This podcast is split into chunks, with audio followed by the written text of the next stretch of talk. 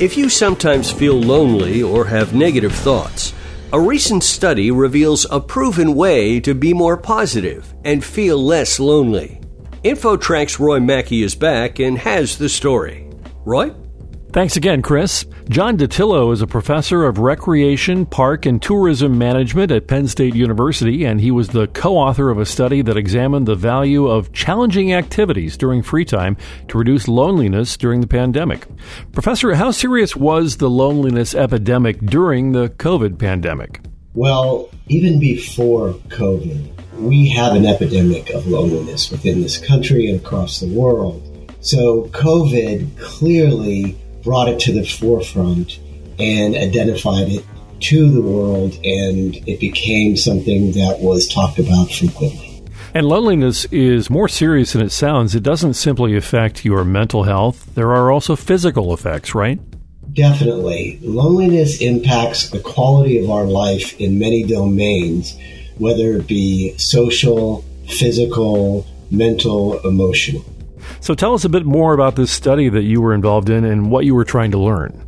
Well, we have worked together and we just recently published the two studies and we looked at individuals that were being very challenged during COVID. One group was international students, and another study was older adults who were in nursing homes.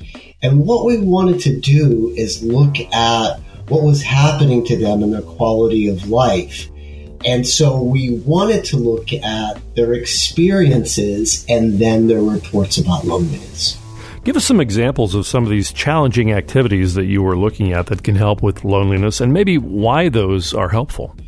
So, the idea here that we found, which was very interesting, that normally when people think of loneliness, they think of the solution to loneliness as being with people.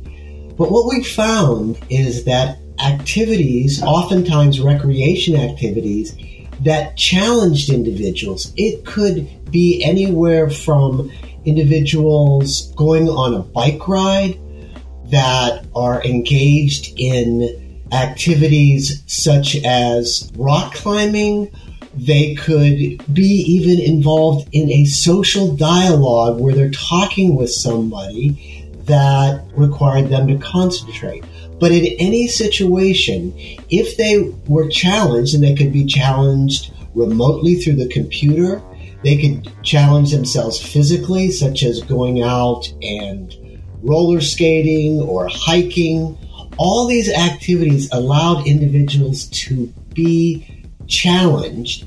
And as they were challenged, it required them to focus their attention, and therefore they became absorbed in the activities. And when they became absorbed in the activities, then time passed very quickly for them. In addition, when they reflected on that time, they also reported that they were not lonely during those times. So these challenging activities can be very different from person to person, right? Exactly. And that's the idea of leisure is that we have so many different recreation activities that we can participate in. But any particular recreation activity does not necessarily bring us a positive leisure experience. So it varies, as you said, according to the individual. And these activities don't need to necessarily be with another person in order to erase loneliness? Exactly. And that was the surprise for us is that a lot of times people associate leisure with social engagement. But oftentimes people talk about how wonderful it is when they read an enjoyable book or go for a walk in the forest.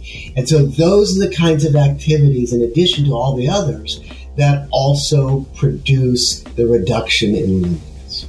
So, if you could offer a takeaway message to the average older American from your work, what would you tell them?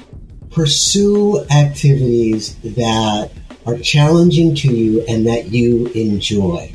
Because as you do that and you become involved in enjoyable activities, then you're much more likely to feel better about your life overall and also then reduce your loneliness. John Dattilo, Professor of Recreation, Park, and Tourism Management at Penn State University. Thank you very much for sharing your research today. Thank you. Appreciate it. For InfoTrack, I'm Roy Mackey. And that wraps up this week's show. InfoTrack's executive producer is Randy Meyer, and I'm Chris Whitting. Our internet services are provided by Pair.com. Thanks for listening. We hope you'll be here next week for another edition of InfoTrack.